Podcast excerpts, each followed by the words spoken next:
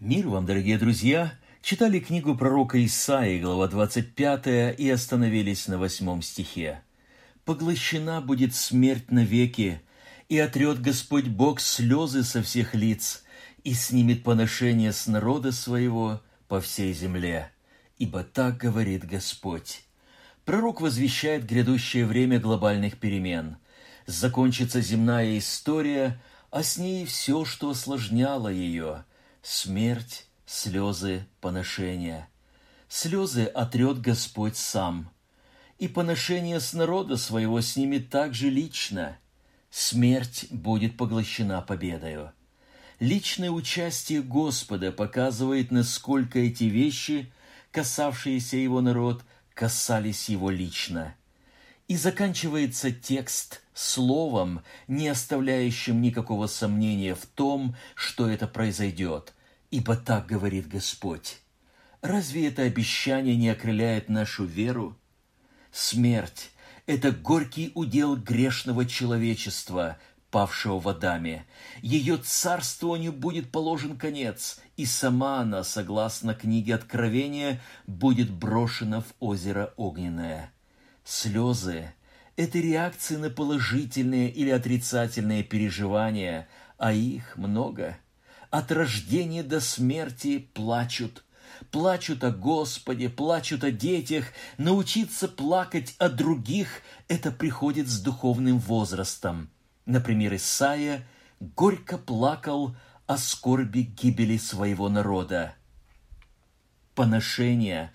Это позор, бесчестие, оскорбление. Народ Израиля сполна хлебнул поношений языческих народов. В этом усердствовали и Голиаф, и Рапсак, и Санавалат. Однако опозорить ближнего – это не ново.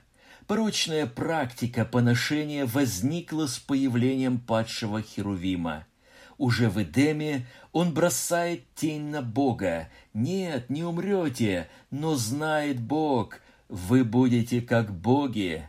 Затем он пытается дискредитировать Иова. Разве даром богобоязненный Иов? Заметим, что тонкое искусство поношения заключается в том, что бесчестные люди умело выставляют бесчестными других – а простодушные верят всякому слову. В итоге большая и грязная игра дьявола празднует победу. Апостол Павел объясняет молодому Тимофею, по какой причине он терпит поношение. Уповал на Бога живого. Не будь этого упования, и не снес бы обиды несправедливых обвинений – вы никогда не задумывались об обстоятельствах, сопровождавших служение апостола Павла? Вот небольшая зарисовка. В чести и бесчестии, при порицаниях и похвалах нас почитают обманщиками, но мы верны. Второе послание к Коринфянам 6.8. Была честь, но было и бесчестие. Кто-то хвалил, но кто-то и порицал – а кому-то почудилось, что Павел и сотрудники его – обманщики. Как с этим жить? Если есть упование на Бога живого, который однажды лично снимет поношение со своих, можно. По-другому не получится. Начнем оправдываться, доказывать, упуская из виду, что поношение – это не факты, это дух – и доказать этому духу мы ничего не сможем, а только потеряем покой. Поношение рядится в ризы обличения, но от этого оно не перестает быть поношением. Еще оно прячется за нужду к молитве, но и это не более чем фиговый листок. Знаете почему?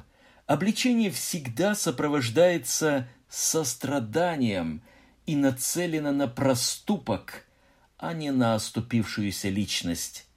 Обличитель, неспособный на любовь, обыкновенный поноситель.